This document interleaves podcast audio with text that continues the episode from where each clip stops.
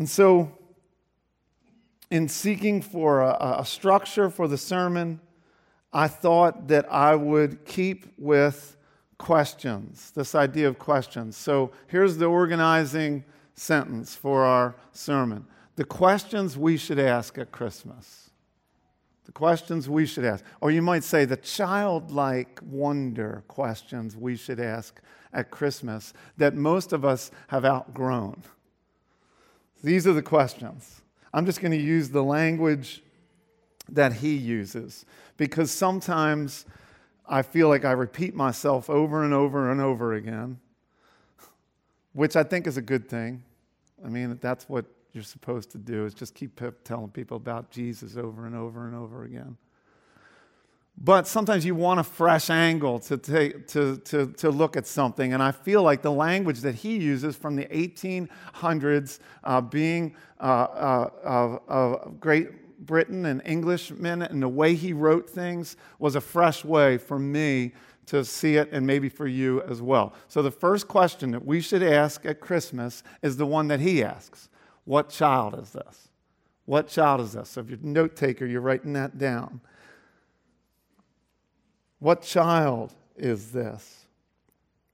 Now, the what, he, his, inter, his interrogative, that's another word for a question, yeah. I was confirming things there with my resident grammar expert. An interrogative is a question. The question he uses is what, but he's actually not asking a what question. He's asking a who question. I'll paraphrase for you. What child is this? Who is Jesus? That's what he's asking. What child is this? Who is Jesus? The what question he asks is actually the next one a what why question. But the question of who is Jesus surfaces all over the Bible, and especially during the ministry of Jesus. The, the New Testament gospel stories are full of questions. Let me just give you a few. Jesus is having dinner with some arrogant, self righteous people. He had dinner with these types of people. They were actually the religious leaders of the day. They're self righteous and they're arrogant. And while he's having dinner, a prostitute comes in crying, washing his feet with her hair and her tears. Now, if you were a child, you'd ask some good questions about that scene. What's a prostitute? You'd ask. And then you'd say, Why is she down under the table washing his feet? And then you'd say, Why is she washing his feet with her tears and her hair? You got a lot of questions about that. At least you should. Jesus shocks everybody sitting there with a story he tells about the debt of forgiveness. And then he tells her that her sins have been forgiven. And all the religious leaders say, Who is this that forgives sins? Who is this who even forgives sins? There's a question. There's another time. He's on the boat. You remember this scene? He's on the boat with the disciples. They're, they're out fishing. Many of the disciples were fishermen. They are people that are very used to being at sea. They've been at sea during storms. They, they're, they're, they're, they're, uh, they're very comfortable, many of them, in a boat at sea, even in a storm. But this storm is so bad that they are scared to death, literally scared to death. They think they're going to die. So, this is a big storm. This just isn't like you and me capsizing the canoe at Marsh Creek. This is a, major storm that's got them scared. And they, they're, they're so scared that they think they're going to die. They look around for Jesus because Jesus is showing us to be someone who knows how to handle these kinds of things and can even do miracles. They look, Jesus is asleep in the back of the boat during the storm. He gets up, rebukes them for their little bit of faith, and then he tells the storm, the wind, and the waves to be still. And it happens. And the disciples ask another who question Who is this that even the wind and the waves obey him? And it goes on and on and on. Regularly through Jesus' ministry, the religious leaders and those that have witnessed a healing asking the question, Who are you?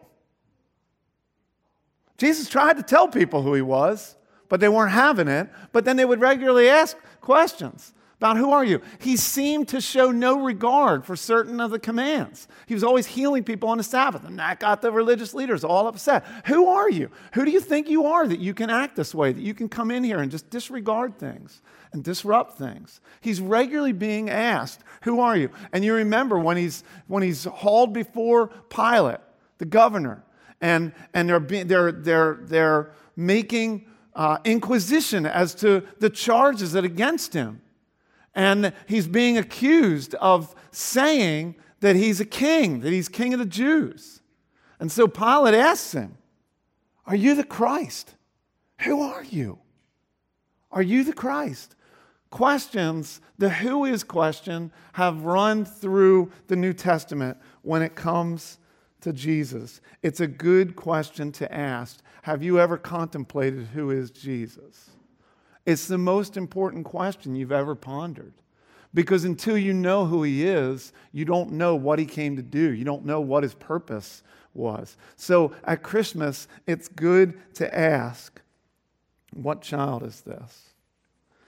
Now, let's just talk for a minute about some answers. Turn your Bible to Matthew chapter 1. We're just going to flip around to a couple passages today, but turn your Bible on, flip over to Matthew, first uh, book of your New Testament. Matthew was one of Jesus' disciples. Matthew is the only gospel we've never preached through at, at Brandywine Grace. So we've preached through Mark, we've preached through Luke, we just finished preaching through John. Matthew is on the list. Matthew starts his gospel account differently than the way John started his gospel account. We're going to look at John in a minute. We've looked at John before. But John's, the, in the beginning was the Word. You know that beginning. Very different than Matthew's. Matthew starts with a genealogy uh, a very, in, in, in my estimation, a very boring way to start a book. Like if you, if you asked me, I want to write a New York Times bestseller, I'm going to start with a genealogy. I'd say time out. That might not get readers sucked in, but that's where Matthew starts. And, and he gives us this carefully crafted genealogy of Jesus. In fact, verse 1, it says this the book of the genealogy of Jesus Christ, the son of David, the son of Abraham. And then he lists all of these people that are in the genealogy of Jesus. And let me just tell you, it is filled with some curious characters. If I was crafting the family tree, there's, there's people in this family tree that I would have tried to leave out.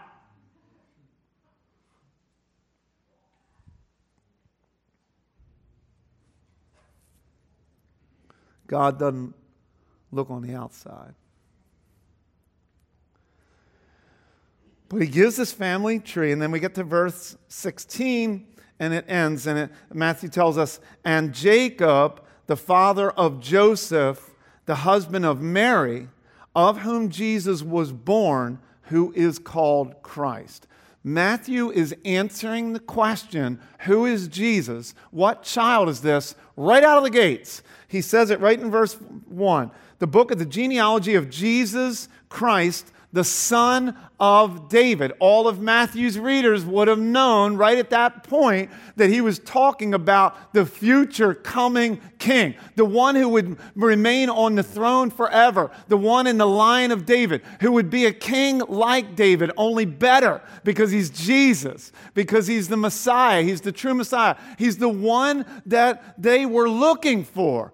Matthew comes right out of gates and says, I want to tell you the story of Jesus. I'm going to begin with his genealogy, and he is the son of David. He is the son of Abraham, and he is, has Joseph as a father, who was the husband of Mary, of whom Jesus was born, who is called Messiah, King, Christ.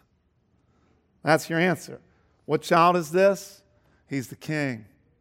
He's the king over all. He rules and reigns. And one day every knee will bow and every tongue confess Jesus Christ, this one that Matthew is talking about, as Lord over all. That's who he is. John does it in a different way. Just look over to John. John chapter 1, and we're going to put some verses up. John chapter 1 We've read this so many times, but we'll look at this. John chapter 1, this is verses 1 through 3. In the beginning was the Word, and the Word was with God, and the Word was God. He was in the beginning with God. All things were made through him, and without him was not anything made that was made. And then give me uh, another verse. I think we added one more verse. Verse 14, and the Word became flesh and dwelt among us. We have seen his glory, glory as of the only Son from the Father, full of grace and truth. John is answering the question who is Jesus through his opening introduction to his gospel, which is all about the good news of Jesus. It's all about, John wants to tell you what Jesus' identity is. Who is he? He's the Son of God. He came the Lamb of God to take away the sins of the world. And everybody who believes in him will have life in his name. That's what John is eager to tell you. He's eager to answer this question Who is Jesus? What child is this? The Philadelphia Eagles, what a transition. The Philadelphia Eagles, who, Lord willing, will be 13 and 1 this afternoon. But you never know. I'm playing the Chicago Bears, though. I, am fairly confident. Uh, the Philadelphia Eagles, if you're an Eagles fan, they have the Eagles fight song. E A G L E S, Eagles. You know it. You should. Not all teams, I love studying this kind of stuff because teams have cultures that, that evolve around them. A few years ago, well, it's been back, to back probably around 2008, 2009, Hurricane Katrina devastated New Orleans. And in that year, the New Orleans Saints won the Super Bowl. And it was a huge event for them because it galvanized a city that had been so wrecked by Katrina. And one of the things we realized is because it put the New Orleans Saints on the map is they do something too. They have their own chant of sorts. They have their own things that, that they do to show their support for their team. They actually use a question no. It's, it's really interesting to use a question. I think we got a picture. So there's, there's some diehard New Orleans Saints fans. And you see, you might not recognize this, so let me explain to you um, what you're seeing there if you're not a sports fan. It says, Who dat? Who dat? Is what they're saying. It, it comes out, it comes actually from a high school football team in the New Orleans area who went on to win three championship state titles. And on the bus one day, seeking to defend their third state championship title, one of the captains of the team said something like this Who dat gonna beat them? I'm not gonna remember what their name was. Who dat? He said. And, and it became so popular that the saints said, We want that. So it became this question who dat gonna beat them saints? Who dat gonna beat them Saints? And so people started saying, Who dat? Who dat? Who dat? Now, the Cincinnati Bengals, they twisted it a little bit. Who dey? So you see them, they've got who dey across their chest. Who dat? This, there, even songs came out of this period of time where people took this who dat because it became so popular. And the song became who dat, who dat, we dat, we dat. It was, it was an opportunity. The question itself was an opportunity to say, the only person that can beat us is ourselves. Like, we are the best. Nobody can beat us. Who dat, a rhetorical question meant to lead you to yourself. Who dat in the manger? A rhetorical question meant to lead you to the real, true beauty of Jesus. A child might look at the Nativity and say, Who dat? The answer is Jesus, the Son of God, the Lamb of God, who came to take the sins of the world, that anybody who believes in him will have eternal life. That's who he is. That's our first question. What child is this? Second question. So these are all under the category of questions we should ask at Christmas. What child is this? Second question. Why lies he in such mean a state? Some of you say, I don't even know what that means.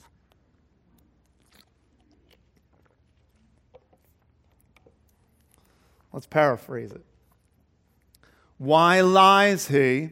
So, lies, he's he, where does Jesus lie at the first Christmas? He lies in uh, a manger.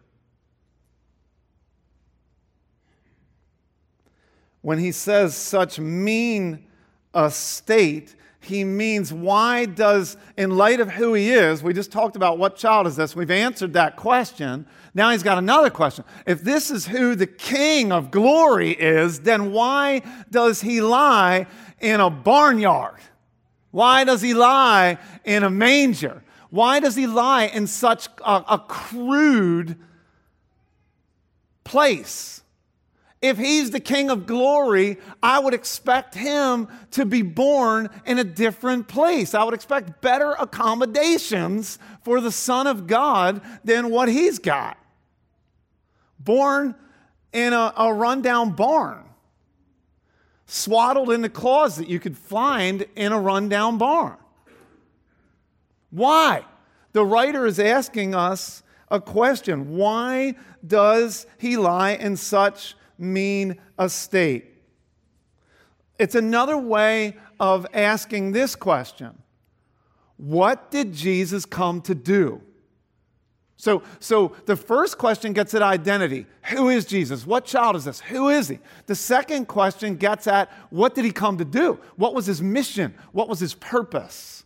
That's, that's what the writer is inviting us to ponder. Why does he lie in such mean a state? What did he come to do? Romans chapter 5. Let me just answer that question with a verse that many of us would know. Would know.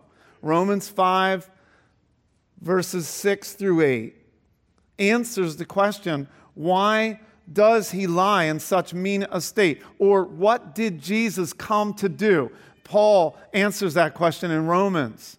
For while we were still weak, at the right time, Christ died for the ungodly. For one will scarcely die for a righteous person, no, perhaps for a good person, one would dare even to die. But God shows his love for us in that while we were still sinners, Christ died for us. That's the what question. That answers what was Jesus' purpose in coming. Jesus was born in a manger to die on a cross. Jesus was born to die. If you have a manger, which a lot of us in America, we love Jesus in a manger. It's all over. Hallmark's not afraid of Jesus in a manger. They're a little more afraid of uh, nails, spears shall pierce him through. The cross be born for me, for you.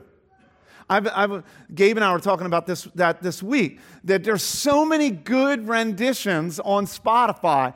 Do you go into Spotify, do a little search, type in what child is this, and see all the incredible versions that come up that, that, that perform this song. One of the things I've noticed, though, is the more popular the song it is, they forgot some of it.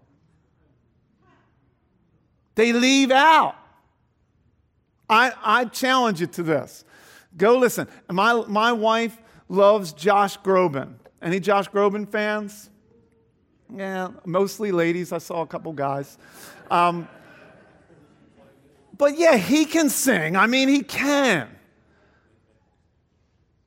Story says that, you know, Andrea Bocelli got sick, couldn't perform. Who can we do this? Who can do this? Somebody said, Josh Groban, this young, this young kid can do it. And he rockets to fame. He can sing. And he kills it on What Child Is This? But he does not sing of why Jesus is laying in such mean a state. He doesn't sing the line, nails, spears shall pierce him through. Nobody wants the vision of a baby in a manger growing up and getting thrust through with a spear. We don't like that. It's like, that's too much. Kids can actually deal with this kind of stuff. They'll ask questions about this, but adults, we're way too mature for that. Every good story has people dying in it.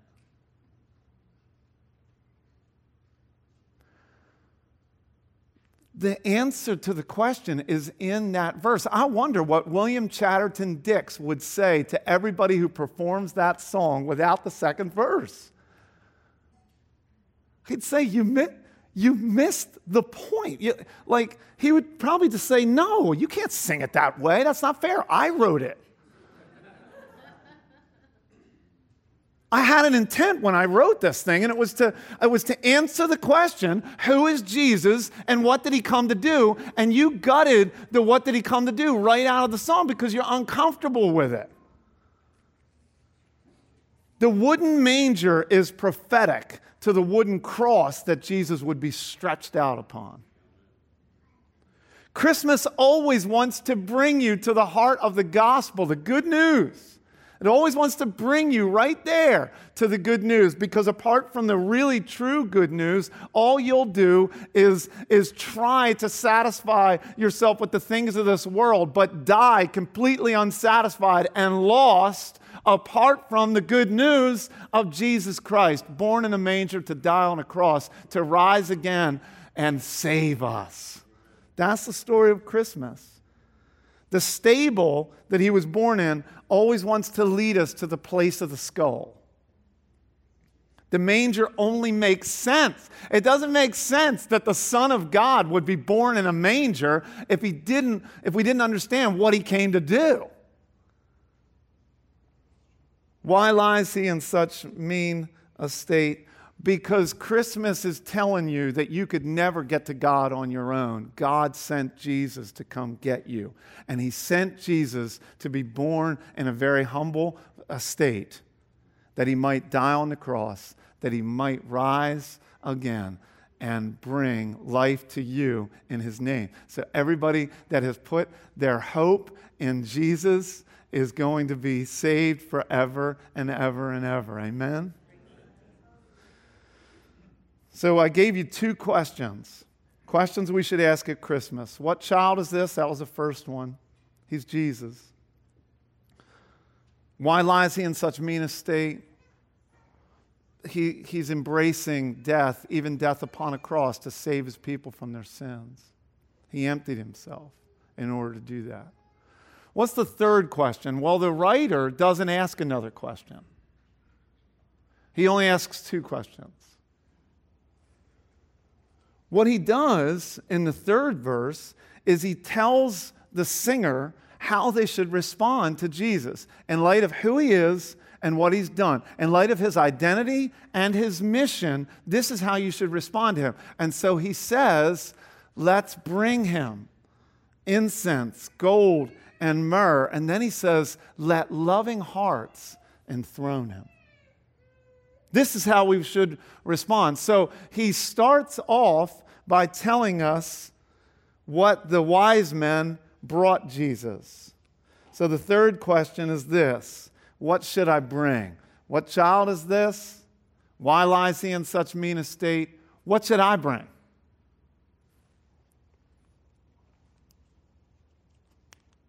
What should I bring to Jesus?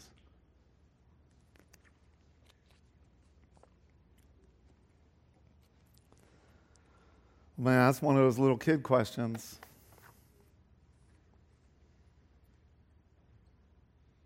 Everybody wants the easy answer. In some ways, I can't tell you what you should bring.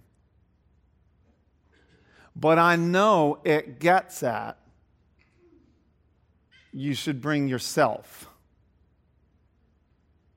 It would be a lot easier if we could just bring gold or incense or myrrh.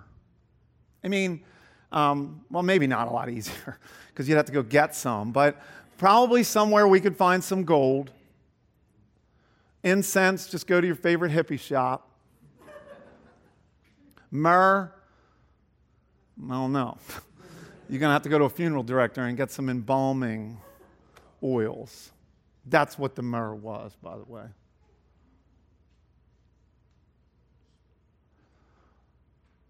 In some ways, it's easier to bring a thing. We do this. We, we come, we, what does Jesus want from me? Well, in a, in a sense, it's true that he does want our obedience, but res- obedience is always a response to grace. It doesn't come before grace. In other words, you don't obey your way into the kingdom of Christ. You just come as you are. And so, in response to his grace, though, obedience is important, right? Because Jesus becomes your king. You begin to live for him. And so, the things that he calls you to do once he's saved you are important to you. But obedience sometimes can be easy, easier for us. And so, what we do is we do the obedient things that we think Jesus wants us to bring, and we just kind of mail them in as if that's all that matters. So you might bring going to church every Sunday. Is that a good thing to do? Yes, that's a good thing to do. But Jesus doesn't want your religion. So when we start making gold, incense, and myrrh our religious activity, we're missing the point. What you should bring to Jesus is a heart that enthrones him. A heart that says, in light of who you are and what you have done, I live for you. I love you in light of how you have loved me, and I want to obey you. I want to, I want to please you with my life. I want to tell other people about you.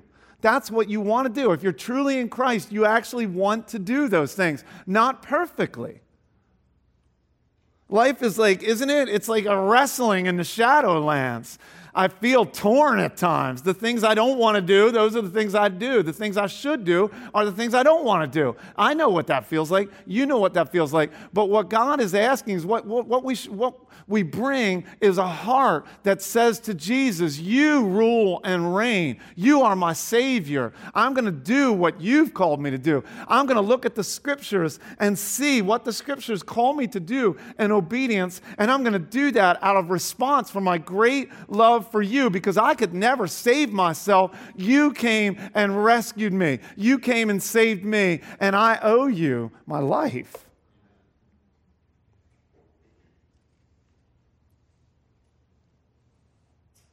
We, what should I bring? You bring him your heart, you bring him your life, and you offer it to him.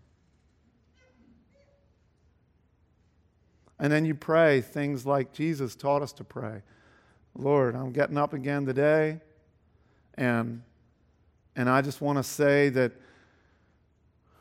you're my Father, you love me, you're holy, so your kingdom come, your will be done on earth as it is in heaven. Start with me. Start with me. That, that's, that's what you're saying when you bring yourself to Jesus. Sometimes that can be hard when you're going through a hard time.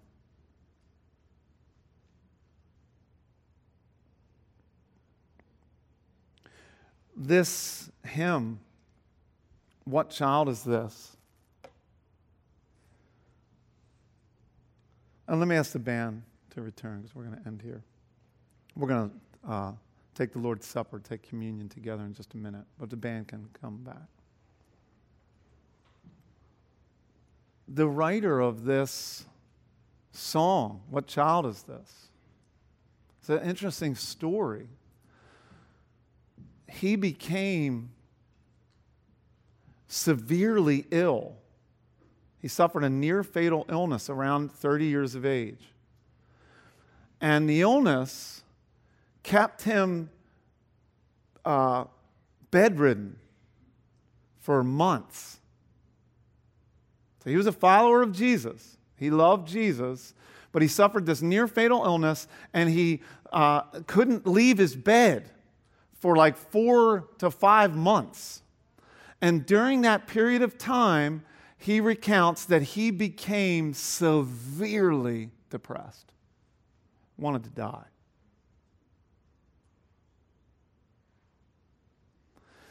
It was in that moment, in, those, in that period of time, that he wrote, What child is this? His, the most famous hymns that he ever wrote, the ones that went on throughout church history to be sung by many churches, especially here at Christmas, were written in his darkest moments.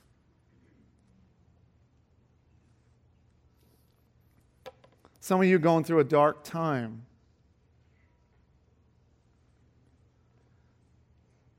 And when you go through a dark time, you often will ask, Why is this happening to me? Why is this happening to me? Why is this happening to me?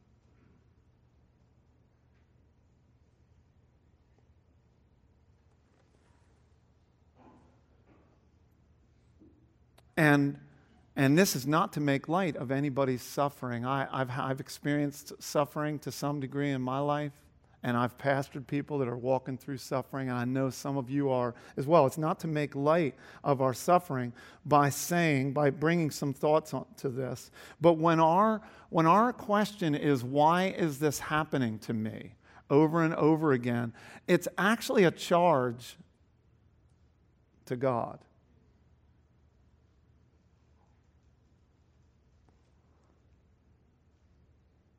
It can be in almost an accusation like, if I were you, God, I would not do this. I would act differently. I would handle this whole situation concerning me in an entirely different manner than you. What's the implication of that? That I would do a better job at running the world than you do. And what's, what's happening there when we ask why questions, why is this happening to me? We, we, we inevitably then pray that God would change our circumstances. Take this away, take this away, take this away, take this away.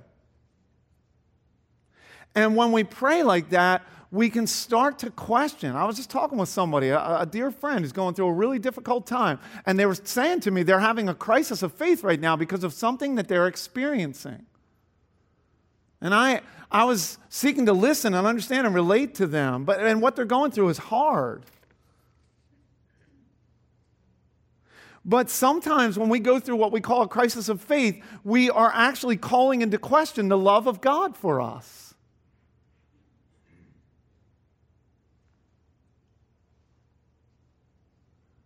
And I wonder if our prayers could change if we're going through a difficult time, if instead we don't put the burden of proof on God to show that He loves us by changing our current circumstances, but actually believing that I know He loves me because He sent His Son to die for me and He's giving me life eternal. And somehow, some way, He's going to use this situation for good in my life. And if I understood His ways that are higher than my ways, I would pray in accordance with what He's doing. So, a better question than why is this happening to me is what, why is this happening for me? What is God doing in my life right now? Because I'm just, I'm not going to call into question his love for me. I'm going to begin with, I know that he loves me, and because he loves me, he must be up to something good. I don't understand it. Will you just give me a glimpse, God, so that I can follow you today? Give me the strength I need to follow you today.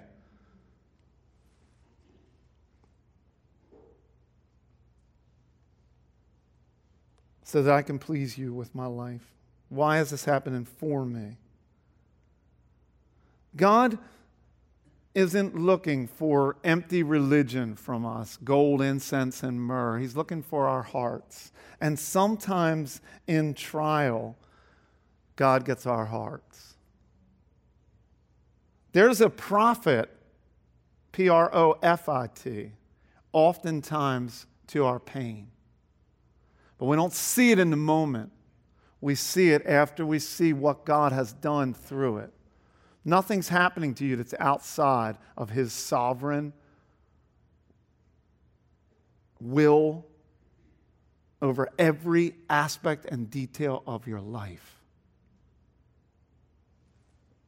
When we can't trace His hand, church, we got to trust His heart. Jesus, the Christ of Christmas, offers himself as an all sufficient Savior to all who have needs, to all who feel lost, to all who are without hope. Amen.